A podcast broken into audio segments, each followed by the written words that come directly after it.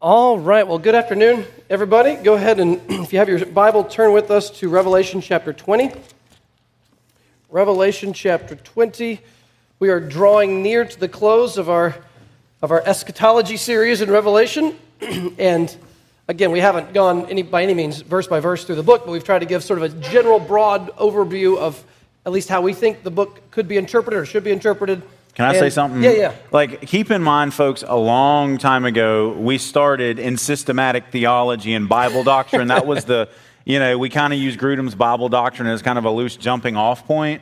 Um, and so we're, we are where we are because when you go through systematic theology, you look at all the, you know, major doctrines of the Christian faith, usually eschatology is at the end, you know, it means the end. Um, and so it, it just worked out that way that we got there and then we decided to spend a little extra time um, to make sure it was clear our position, where we're coming from, how we see that worked out across Scripture. Um, but this is technically, we're at the end of doing a long series on systematic theology. Um, we need to get that like put together at some point on the, on the website. So um, it was interrupted yeah. by COVID, the lockdown. We had one year where we had no Sunday school, so the yeah. series started and then stopped, and then it came back, and so it's been starting and stopping yeah. for, for like almost three years. But yeah, this has been the eschatology part's been fun and challenging. No, that's good. Papa, can you pray for us? And then we, will we'll begin by giving some takeaways from our amillennial argument, like what, what difference does that make to our everyday life? And then we'll jump into the final judgment scene in Revelation 20. Heavenly Father, thank you that we're able to gather this afternoon and uh, continue our journey, uh, our eschatology journey. Uh, we're in the uh, judgment, uh, the last days. Uh, the, final judgment.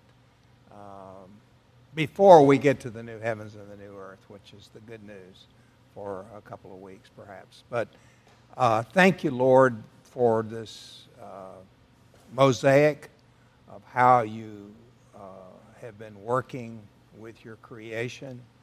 Uh, Daniel was just whetted our appetite so well and, and we saw the end in Daniel, and now we're seeing the end again. And, and Daniel talked about the judgment and the great white throne and the Ancient of Days and the Son of Man. Uh, but Lord, all that's coming uh, together here in, in, in, these verses in chapter 20, 11 through 15. So um, be with us in your spirit. Help us to understand. Help our hearers to understand the gravity and the seriousness of these words today. There's going to come a time when all creatures, great and small, are accountable before you and you alone uh, for uh, their life. And, and that's kind of scary to even contemplate. So help us today to unfold this, this journey, this mystery, this intrigue, this glorious revelation of who you are. In Jesus' name, amen. Amen. And be, before, I want Greg to give some, uh, some, some practical takeaways for this view. Let me just state it again, real quick, very brief version here. If, if you want to know more and you weren't here, you can go back and look at this on the podcast or on the YouTube channel. But we've been arguing that the, the millennium, which is mentioned multiple times in Revelation 20, is a reference to Again, this is not necessarily the majority view, but the, our, our understanding is that the millennium is something that's happening right now. It lasts throughout the church age between Christ's first and second coming. It applies to all Christians who die before the return of Christ. Every Christian who has ever died before Christ has come back. Every Christian who's died since Christ uh, was raised from the dead until now, until Christ returns, uh, does not cease to exist. They do not enter into soul sleep where they wake up almost out of a spiritual coma at the return of Christ, which some people have taught. But no, we, we believe that saints are reigning right now uh, in heaven. Their souls are alive and well in the immediate presence of Jesus and all deceased saints from both the Old and New Testament who have died ahead of us. They are doing absolutely wonderfully. They are secure in Christ. They, they have the vision of Christ in front of them, the, the beatific vision of God's very face in Christ, and they are rejoicing together, reigning together, triumphing together, and they are participating in the first resurrection, which is that, that spiritual resurrection in Christ. And we know that one day at the end of the millennium, there will be a great revolt in the world led by the Antichrist. Christ will come back and subdue that, put it to, to naught. He will destroy the devil, cast him into the lake of fire, and then we will enter into today's text, which is the final judgment uh, according to works. Uh, believers are rescued from the Lamb's book of life. They are rescued, and unbelievers are cast into the lake of fire. And then there is the eternal state of the new creation or the new heavens and new earth. So, if, if that is the correct reading, uh, Greg, what are some takeaways practically? Um, okay, so we dialogue back and forth on this, um, and I kind of blew up their, their text bubbles with thoughts. Um, but I'll start with uh, at least one that you mentioned. Um, you know, if, if the position we're arguing for is true, then it does affect how we read the Bible. It provides a framework by which we can connect the dots. You know, I think we've used this, this image before, but think of a, the box top to a puzzle, okay? Uh, this is, we've been presenting the box top so that you see how everything connects, how everything fits together. Um, and so it helps us when we read Scripture because we know, you know, how the individual pieces are meant to go together and we know the overall picture that they're forming. That's huge when you read the Bible because if you don't have that or you have the wrong one, you're not going to be able to make sense of things the way you need to when you're reading an individual text or passage. We know what's the point of this, where's it going, how's it fit. If you know the box top, if you know the, the finished puzzle, if you will, it, it, it helps you not despair when you don't understand something because you know somehow it fits into the overarching um, plan that God's got going on. Um, so, some other things that the, the amillennial uh, view does. One, I think, I think it helps us be more realistic when it comes to future persecution. Uh, so many folks who have the, the mentality that, well, the church is going to be taken away before, before it really gets bad, they're like, man, I just can't imagine how terrible and awful. And it's almost like this, this science fiction horror show that's going to come, and man, I'm just glad I'm not going to be there for it. When in reality, it's going to be bad, but it's only going to be an intensification and a more pervasive form of what the church has been dealing with since it was founded.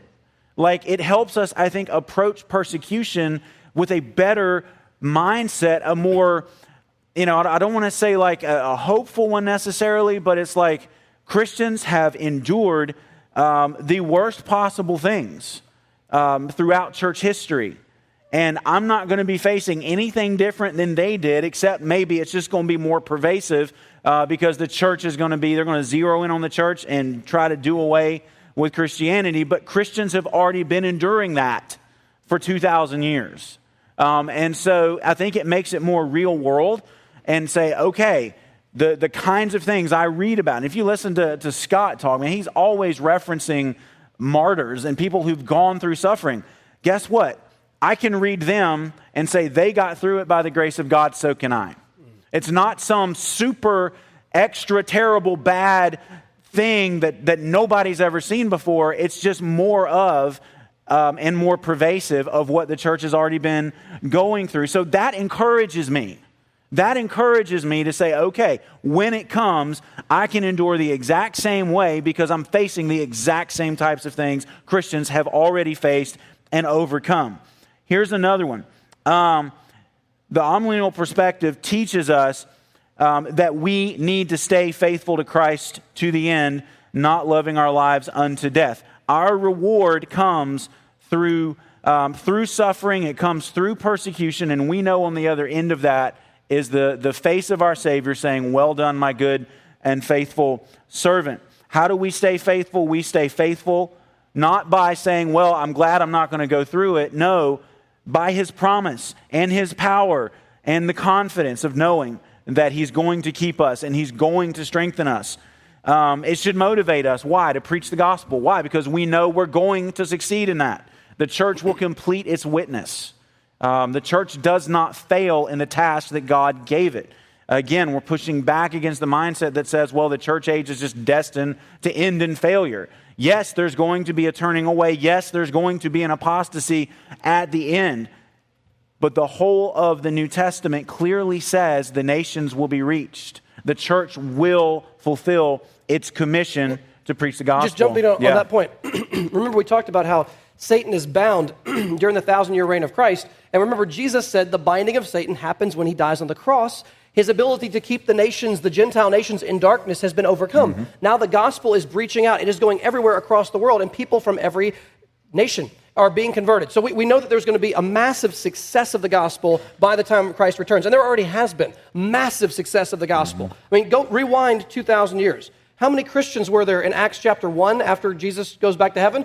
There's like 120, right, in the upper room in Jerusalem. How many, how, take the, take the, the size of Rome, and they're outnumbered like, what is it, like 120,000 to 1 or something. You know, they're, outnumbered unimaginably. Well, today, the Roman Empire is dead and gone, and Christianity has taken over the Western world. It's now moving to South America, it's moving to Africa, it's, move, it's, it's just absolutely growing in China. So we are, we are already seeing the, that, that sense the binding of Satan and the, the nations coming to, to know Christ, at least people from every nation. Yeah. It, in, in light of that, it also it removes um, a, an overly pessimistic attitude about the future. Now, we're not, we don't like cover our eyes, stick our head in the sand. We know there's going to be persecution. We know that before Jesus comes back, it's going to get worse. It's going to intensify and be more pervasive.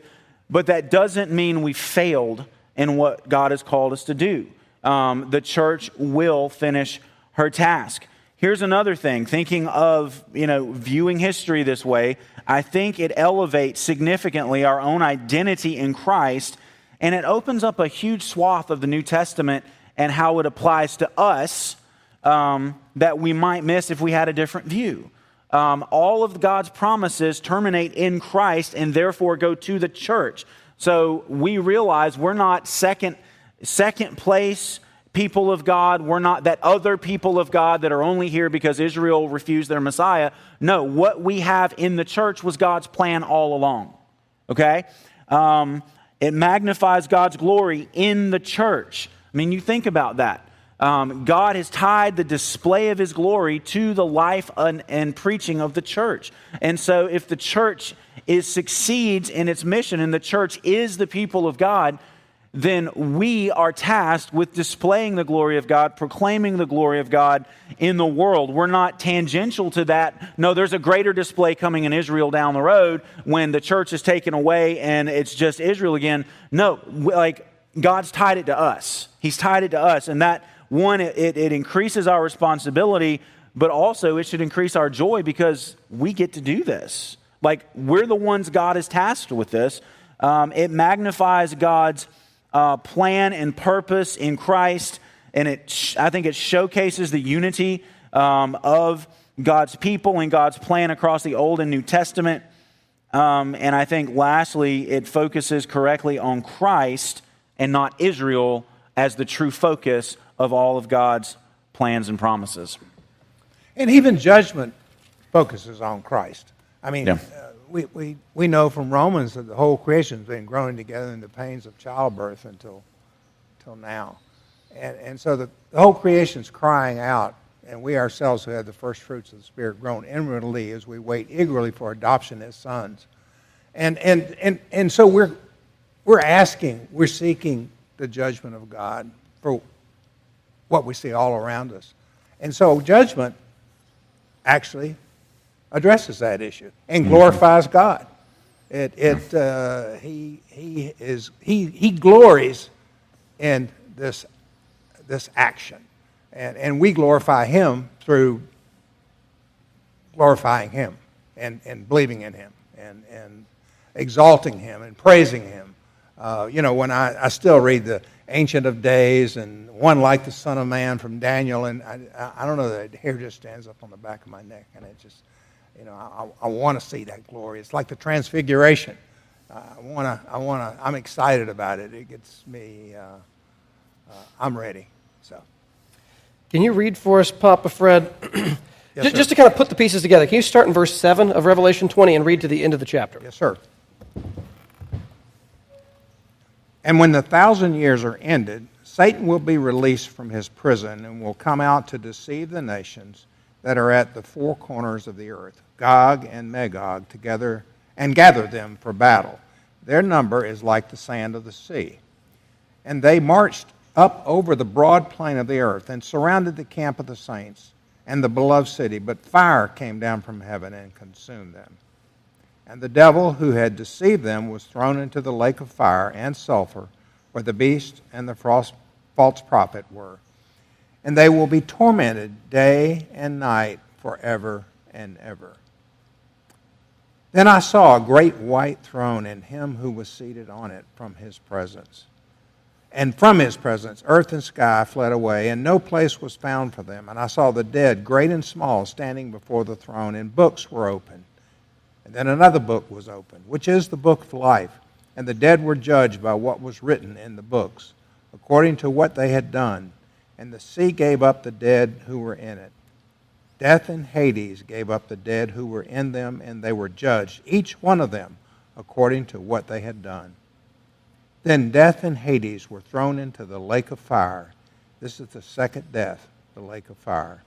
And if anyone's name was not found written in the book of life, he was thrown into the lake of fire. And then, of course, you see just, I got to read the very next verse as well. Then I saw a new heaven and a new earth, for the first heaven and the first earth had passed away, and the sea was no more. So we're clearly at that final moment after the millennium, right before the final new creation, and you have this, this throne room, this great white throne uh, judgment scene. You almost have to read 21.1 after, well, we just I know, I know. It's very, it goes, yeah, it's it, it, very much negative with the idea of the judgment there and then moving towards the new creation. But uh, Greg, could you sort of set the stage for us here on what, what's going on with this, uh, this judgment scene at the end of chapter 20? Uh, yeah, um, I'll do my best to do that. So, what we, we see in verse 11 is what all of Scripture has been pointing forward to uh, from the Old Testament uh, all the way through the New Testament, this final day, this final mm-hmm. moment when all of humanity is standing in the presence of God to give an account for their lives. Um, whether believer or unbeliever, um, everyone is here. This is God in His glory uh, his, his, his wrath, his, his righteousness, his holiness, his judgment on full display. Um, no one can run from this. No one can hide from it. No one can escape it.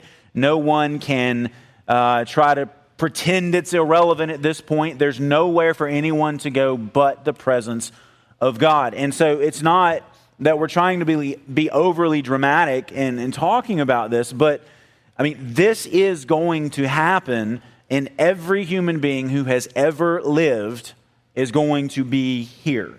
And they are going to see their Creator. Um, and as we'll see, they have to give an account. They are going to be judged for their works, for what they did in their short time on planet Earth. Um, and there are two types of people that are going to come out of this. There are those who are going to go into eternal life, and there are those who are going into eternal punishment. It's one of only two destinations. And it, it, it, it feeds or it draws from the Old Testament, New Testament picture of the two, the two ways humanity is separated. You've got the righteous and the wicked. Think back to Psalm 1 uh, the very end. You know, the righteous are like a tree that, that are strong, it's nourished. The wicked, it says, are not so, but are like chaff that the wind drives away. Therefore, the wicked will not what? Stand in the judgment, nor sinners in the assembly or congregation of the righteous. Um, so, what Psalm 1, way, way back when, was looking forward to, that judgment in which people are going to either stand or be carried away by the judgment, it's here. This is the final reckoning for humanity in the, the presence of God. And it's very public, too. Uh, I was talking to Greg right before uh, we started, and uh, Berkhof, Louis Berkhof, uh, uh, posits that this is, you know, when, when you pass away, obviously that's a public thing, especially to your family. But at that very moment, your soul goes either to in the presence of God or goes to uh, death in Hades until this date. But it's sort of a private thing. Uh, this is very public. Mm-hmm. This is every creature, like you said, Greg, every creature that's ever lived on the face of the planet will stand before the throne of God. Now, I don't know how God's going to do that. Uh, if you've ever sat through a college graduation and had them read every, every name. But anyway, uh, yeah, but this is very public. Yeah, and I, I may have mentioned this at some other point, but I remember a number of years ago, Saddam Hussein was finally found. I think soldiers pulled him out of an underground bunker. I remember the newspaper article of him coming out. He looked awful, just like he'd been hiding underground. They pulled him out, and he was, I think he was executed soon after that. But if you, if, I don't know if you saw the picture of him getting pulled out, but the idea here is there's no place to hide. Mm-hmm. he knows he's committed horrific crimes in his life. He knows that justice is coming. He knows people are trying to hunt him down and bring justice to all that he had done. And so he got away with it for years and years and years. And suddenly they track down the area where he's at, then they track down the actual location where he's at. Then they actually track down the bunker, this underground bunker where he was hiding for his life, and they pull him out and he is put to death. Well, similarly here, when it says, look at verse 11 one more time. Then I saw a great white throne and him who was seated on it from his presence, earth and sky fled away, and no place was found for them. And I saw the dead, great and small, standing before the throne, and books were opened. Then another book was opened, which is the book of life. The idea here being it's like a kid's in trouble, and so they know dad's coming. Uh oh. So what if the kid goes and runs away into a corner room, or they go try to hide, act like nothing's going on? They try to kind of get away from justice in that moment. They don't have discipline come. Well, there is going to be nowhere where we can hide. Uh, there, there's nowhere we can turn. You can't go hide off somewhere in a corner earth and sky are going to flee away. There's going to be nothing. It's like Adam and Eve trying to cover themselves with the fig leaves and hide behind the, the bushes and the trees. And God's going, Are you kidding me? I, I have all knowledge. I can see you, Adam and Eve. You're right there. Uh, oh, Lord, you know, uh, don't, don't find us. But earlier in Revelation, similarly, look, look at chapter 6. I think this, is a powerful image of the same scene of Christ returning in judgment. Look, look at uh, Revelation 6. I think it's the exact same moment in time. Look at verse 13 of Revelation 6. And, I, and the stars of the sky fell to the earth as the fig tree sheds its winter fruit when shaken by a gale. The sky vanished like a scroll that is being rolled up, and every mountain and island was removed from its place. There's nowhere to hide. Then the kings of the earth and the great ones and the generals and the rich and the powerful and everyone, slave or free, hid themselves in the caves and among the rocks of the mountains, calling to the mountains and rocks, Fall on us and hide us from the face of him who is seated on a throne and from the wrath of the Lamb, for the great day of their wrath has come, and who can stand? I mean, the text here is saying people would rather have an avalanche or falling rocks come down and crush them and hide them. They would prefer that over meeting Jesus in the mode of his wrath and judgment when he comes back. That is a tremendous picture, a dramatic picture of the kind of judgment we're talking about. When Jesus comes back in flaming fire for those who have rejected him, they would rather be crushed by gigantic rocks than face the wrath of the Lamb. They'll be calling for mountains to crush them rather than face Jesus in the mode of his judgment. That, that is a terrifying picture uh, for, for those who are outside his wrath. And let us never forget God's wrath is never disproportionate to the crimes done. God has never and will never overpunish anyone for anything they have ever done. God's judgment always perfectly meets the crime. He bases it on what we knew when we committed it. Even if we'd never heard the gospel, we knew enough in our conscience to know we should not have told that lie. We should not have disrespected that person. We still have a conscience given by God. And when we violate what we know, God holds us accountable for what we know and God will judge us in accordance with what we knew. And God never overpunishes anyone. The only person in the history of the world to ever receive worse than they deserve was Jesus on the cross. That's the only time anyone ever got worse, and he got infinitely worse than he deserved. And that was all as a, as a way of saving those who would turn to him. So th- this judgment is never. it's never disproportionate. We, have got we've got to just agree on this as Christians. We're not going to be embarrassed by what Scripture says about God's wrath. We're not. People in the world will think this is an embarrassment. How can you believe that? that that's hyper judgmental. No, this is justice. The, the issue here is not that God is too wrathful. The issue is that we don't see sin as being as big and bad as it actually is. Right? And we, we think sin is small, so wrath should be small. You know, what's the big deal? I've sinned a few times, I'm a decent person, but God's wrath should be a small thing, a, a temporary thing.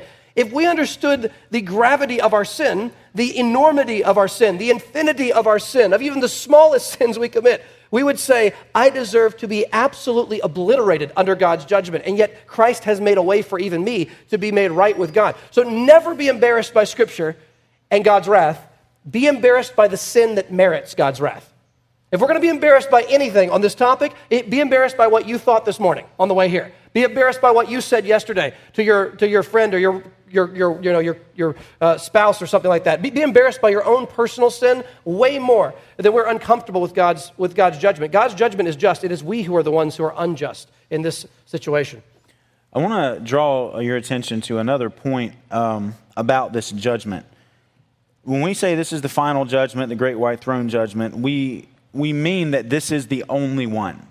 Mm. There's not a series of judgments that take place at the end, and this is the third or the last of, of a bunch of them. Um, I want to take you to several texts that um, I would argue and am arguing are different ways of looking at this same event.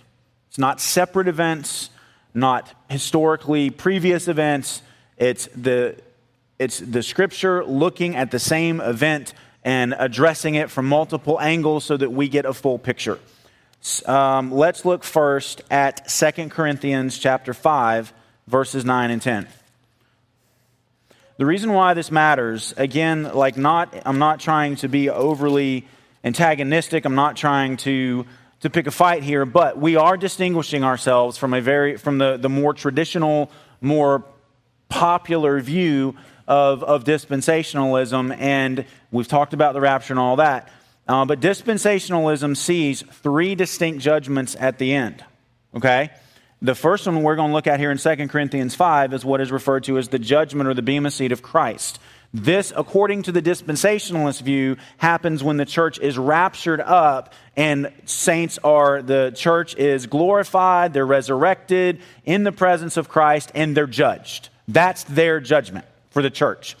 Um, the second one we're going to look at in a second is what's called the judgment of the nations, and that's what happens at the return of Christ. So all the, the Old Testament saints are resurrected, tribulation saints are resurrected, the dead um, well, no, none of the, the, the wicked are judged. Um, well, maybe just the wicked during that, that tribulation period, and then the great white throne.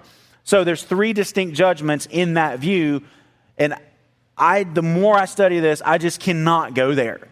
The scripture presents one judgment, and it looks at it, and it comes back to it again and again and again to give us the fullest perspective possible. Just before you read yeah. it, I totally agree with you, Greg. There, I think this is a big point if, in my humble uh, opinion, it seems to me that these, these texts on judgment read in context give no indication that you're dealing with three separate mm-hmm. judgments over a span of time with very different people involved in each one. If you just read them without a dispensational system in your mind first, you would i don't think anyone would come to the conclusion that these are different judgments. I think you would just assume these are all obviously the same event mm-hmm. uh, giving you different angles on it. But if you if you already believe dispensationalism you have to make room for these different judgments. And so you sort of find them even though i don't think they're really there in the yeah. text to start with. You, you have to have the system already assumed Ahead in order to see it. Yes. Yeah. All right so 2 corinthians chapter 5 verses 9 and 10 um, look here. It says so whether we are at home or away, we make it our aim to please the Lord, you know, absent from the bodies to be present with the Lord. And then verse 10 For we must all appear before the judgment seat of Christ, so that each one may receive what is due for what he has done in the body, whether good or evil.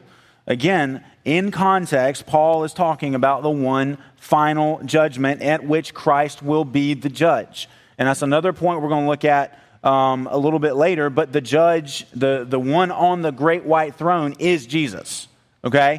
Um, and so here, 2 Corinthians 5, it's not um, just the church being taken away. This is when Jesus returns, we're going to appear before his judgment seat because he's the judge on the throne. Um, now, let's look at Matthew chapter 25. Okay, we all know this passage, um, Matthew 25, 31 through 46. And this is, again, what a dispensationalist would say. This is the judgment of the nations at the return of Christ before the millennium. And they would say, well, at this point, uh, tribulation saints, Old Testament saints are raised. Um, the wicked who were judged are only those who sided with the Antichrist and the false prophet during that final seven year period. The rest of the wicked will not be raised for their judgment until the great white throne judgment. But again, keeping Revelation 20, keeping 2 Corinthians 5, Listen to this. This is yet again filling in the details for the one final judgment. Begin in verse 31. When the Son of Man comes in his glory, and all the angels with him, then he will sit on his glorious throne. Before him will be gathered all the nations, and he will separate people one from another, as a shepherd separates the sheep from the goats. And he will place the sheep on his right, but the goats on the left. And we know, you know, he talks about, you know, when I was hungry, this, that, and the other. You know, his people, the sheep, are going to be like, when did we do this? Well, as much as you did to the least of me, you did to me.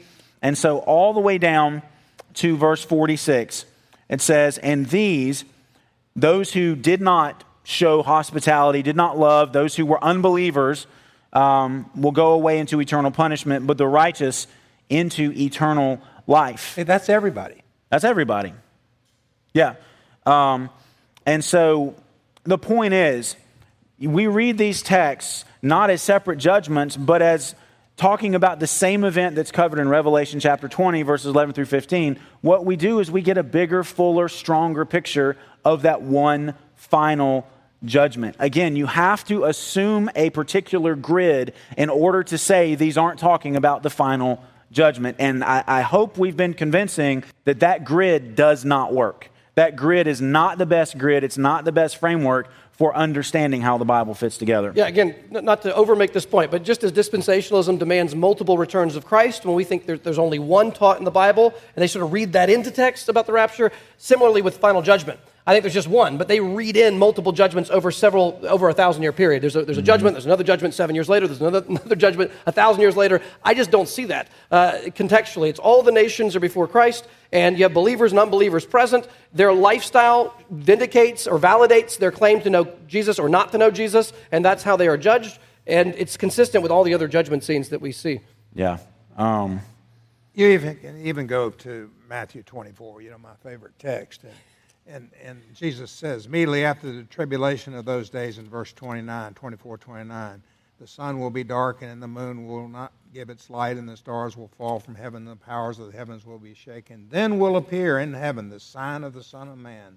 Then all the tribes of the earth will mourn and they will see the Son of Man coming on the clouds of heaven with power and great glory. And he will send out his angels with a loud trumpet call. That's the last trumpet right there and they will gather his elect from the four winds, from one end of heaven to the other.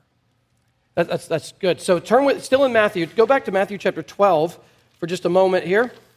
Similar type of scene described of final judgment. And listen to these words of Jesus. I think they're significant in this whole discussion. So before I read the text, let me ask the question. And you may already have the answer in your head, but let me ask the question. If we believe, which we, we absolutely do, we believe we are saved by faith uh, through grace, in, by grace through faith in Christ. We are not saved by our works. We are not justified by our works. We are not declared righteous by our actions. Our works have nothing whatsoever to do with our right, right standing with God. We believe we are saved entirely by grace through faith in Christ. If that is true, which we believe, why do works play such an important role in the final judgment? Now, listen to this. In the Old Testament, there's many texts you can look at. In the New Testament, there's texts all across, from the Gospels to Paul to Revelation. Every, I don't know any exception. Out of many, many texts, every single one that I'm aware of, every single one that talks about final judgment makes your actions in this life determine where you go in eternity. Now, you, you, someone could see there's tension there, right? We're saved not by works, and then every single judgment scene is by according to works. The one you read in 2 Corinthians 5, we'll be rewarded for our good deeds or punished for our bad deeds. All, all these different texts. Matthew 25, how you treated the believers, it shows how I'll treat you. What do we do with this? Well, let's look at one more. Matthew 12, 33. Straight from Jesus himself either make the tree good and its fruit good, or make the tree bad and its fruit bad. For the tree is known that word known is important. The tree is known by its fruit. You brood of vipers, how can you speak good when you are evil? For out of the abundance of the heart, the mouth speaks. The good person out of his good treasure brings forth good, and the evil person out of his evil treasure brings forth evil. I tell you, on the day of judgment, people will give account for every careless word they speak. For by your words you will be justified and by your words you will be condemned. Now, that sounds like it contradicts what I just said about justification. I said we're justified not by works, and Jesus said, by your words you'll be justified or condemned.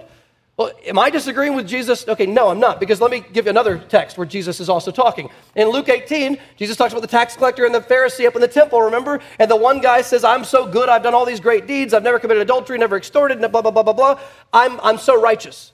And the other guy, the tax collector with a life of sin, comes in, falls on his face, and says, God, be merciful to me, a sinner. And Jesus says, That guy, the broken, sinful guy who's repented, he went home justified. The other guy did not. So we got to fit these two statements of Jesus together, and it's not that hard to do when you stop to think about it. And I, I think the answer is probably obvious to you. Jesus says here, not that our good works save us, they don't save us. The fruit shows what kind of tree we are. They don't make us a certain tree, they show, like evidence, what kind of tree you are. You will be known by your fruit. The fruit doesn't make you a Christian, the fruit proves that you're a Christian. Or bad fruit doesn't make you a non Christian. It what? It proves, it shows evidence that you don't yet know Jesus. So Jesus is not saying we're saved by works. All these judgment scenes are saying a transformation of life is what always happens when you truly trust Jesus. And the transformation of life is the fruit that proves that the root has changed. You're fundamentally a different kind of person because of the transformation of your life. And my, one of my favorite illustrations of this uh, it, it, comes from Piper. And it's a little bit imagine, uh, he uses a sanctified imagination, but I think he's correct. At the end of one of his sermons a number of years ago, you were in the room when he preached this sermon, 2010, oh, they, uh, T- 4 g Yes. And at the end of the sermon, uh, Piper said this. He said, If this is true, that by your words you're justified, by your words you're condemned, your actions, what about someone like the thief on the cross? Or a, death, a deathbed conversion, where the person's alive for an hour before they go into eternity. How does the thief on the cross pass the judgment according to works?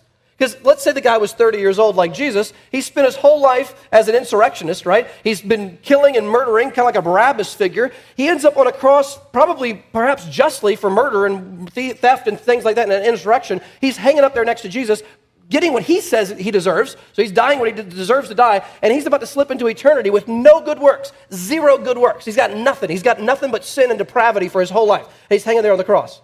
He starts his time on the cross by mocking Jesus.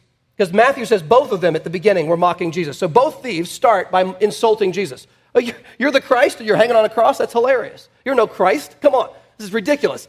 And before long, that thief must see the title over Jesus' head written in all those languages this is Jesus, the King of the Jews. And he's thinking, this, does, this makes no sense.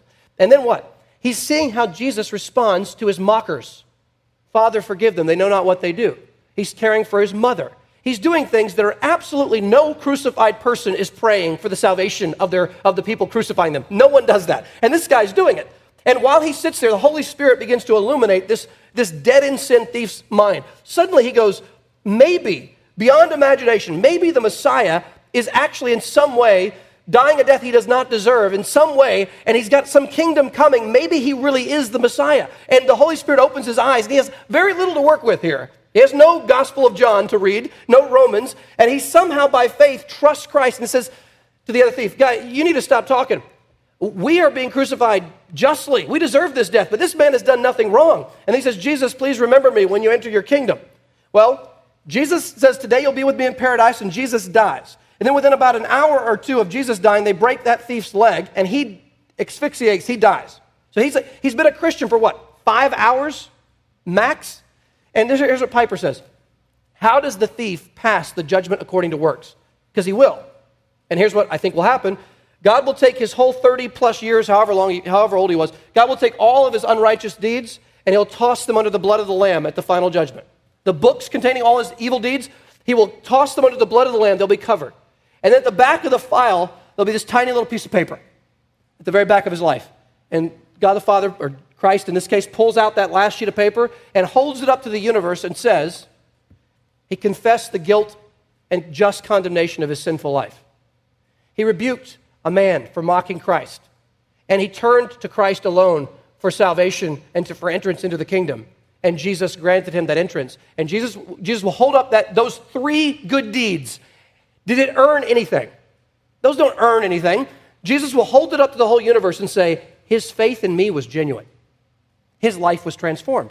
It lasted for less than five hours, but he's got enough good fruit to prove he really did trust me as Messiah, and he will pass the judgment according to works. This is not merit theology.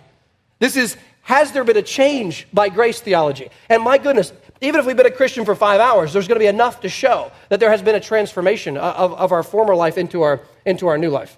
Mm, wow. That'll preach right there, man. Goodness, that's good stuff. Mm, I love that. All right, um, back to Revelation. Um, Revelation chapter 20. Again, who's going to be here? This is another, another important issue. Um, because, again, one, the, the, the, the pervasive view in, in churches is uh, you know, I, I, went and listened to folks, read stuff to make sure I wasn't getting this wrong. You listen to John MacArthur, Steve Lawson. Revelation 20, 11 through 15 is only unbelievers. There's no believers present at this judgment. Why? Because believers have already been judged. Um, the church at the rapture, um, believers at the second coming, and then throughout the millennial reign, you know, people who died were glorified and had their judgment. Um, and remember, we talked about with other places, we want to let Scripture interpret Scripture, and we want Revelation to interpret Revelation, right? Like, yes, we, we don't ignore the context of the rest of the Bible when we preach Revelation, but Revelation is a consistent message from front to back, and it, it utilizes the same thought patterns, same themes, same streams of, of, of argument, development, all of that. And so let Revelation interpret Revelation. Look at what it says. Verse 12 I saw the dead, great and small standing before the throne. Who are these dead people? Again, a dispensational will say, well, this is all the unbelieving dead, all the, the wicked dead from throughout history um, and all that. Look at Revelation chapter 11. Papa Fred put me onto this as we were thinking through this together. Look at Revelation chapter 11, starting in verse 17 um, well, 16. And the 24 elders who sit on their thrones before God fell on their faces and worshiped God, saying, We give thanks to you, Lord God Almighty, who is and who was, for you've taken your great power and begun to reign. The nations raged, but your wrath came. I mean, you see, so this is talking about Revelation 22. Revelation 20 as well. Mm-hmm. The nations raged, your wrath came, the time for the dead to be judged, for rewarding your servants, the prophets and the saints, those who fear your name, both what? Small and great. So, God's people in Revelation are referred to as small and great. Look again at chapter 19. Um, chapter 19. Verse 5, right? Uh, I believe it is verse 5. Um, yeah. So they're, they're looking at the destruction of the great prostitute uh, verse 4 The 24 elders and the four living creatures fell down and worshiped God who was seated on the throne, saying, Amen, hallelujah. From the throne came a voice saying, Praise our God, all you his servants, you who fear him, small and great.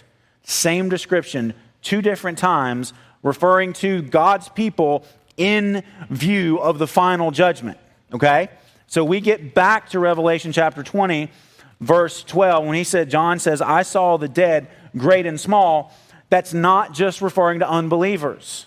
It's referring to believers as well. John's already told us uh, that believers are included in the great and the small. And so we are not to try to slice up and divide. Well, that's the great and, you know, that's only the great and small um, unbelievers. John doesn't say that.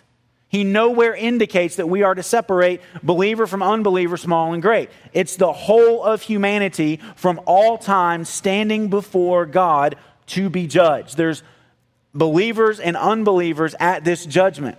Okay? It's, it's yeah. very important. You have the Lamb's Book of Life with the names mm-hmm. of all mm-hmm. the saints also at this judgment. Why would the Lamb's Book of Life be at the judgment of unbelievers? Why? Because it's not about, it's got unbelievers. Yeah, the majority of people who've ever lived probably are going to be unbelievers, but you've definitely got believers present. The Lamb's Book of Life are all the elect of God, and the, those who are cast into the lake of fire are not God's people. So clearly they're both present. Lamb's Book of Life and those who are cast into the lake of fire, we have the judgment of all humanity in this scene. Yeah, and think about verse 15, okay? Like, I know we're, we're kind of bouncing around in some of this, but it says, And if anyone's name was not found written in the book of life, he was thrown into the lake of fire. That's a conditional statement. If your name's not in the book of life, you go into the lake of fire. What does it mean if your name is? You don't go to the lake of fire. You enter into verse 21, the new heavens and, the, new, new earth. earth. And so that mm-hmm. is so key. At the end of the day, going along with what Mark was just saying, Our hope at the judgment is not our works ultimately. Will our works show that we've been saved? Yes. But we will know that we've never done enough, we've never preached enough, we've never witnessed enough, prayed enough, read our Bibles enough, turned away from sin enough, and we will know we have not come close to doing what God is worthy of. And so in that day, our one boast is going to be Jesus. Okay? Our name's in his book, the book of life. And that's why we escape this eternal punishment.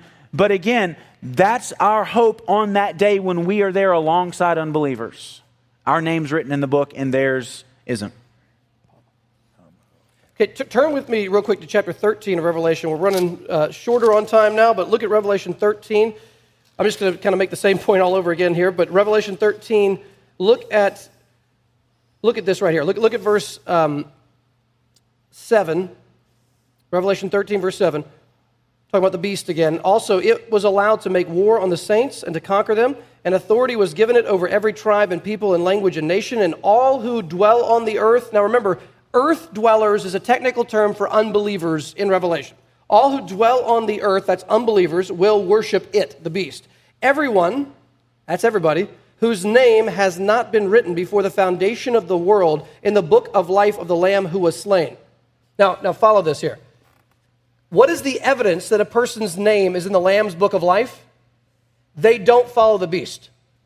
If your name is not in the Lamb's book of life, that will become evident in the fruit of your life, which will say, I'm giving myself over to the beast. I'm going to follow this satanic pathway. Every universal, 100% of all people who are not believers, 100% of people not in the Lamb's book of life will follow the beast. 100%. And the only ones who resist it do so because their name was written in the Lamb's book of life. Again, the point is, our actions bear witness to where we really are in terms of our status.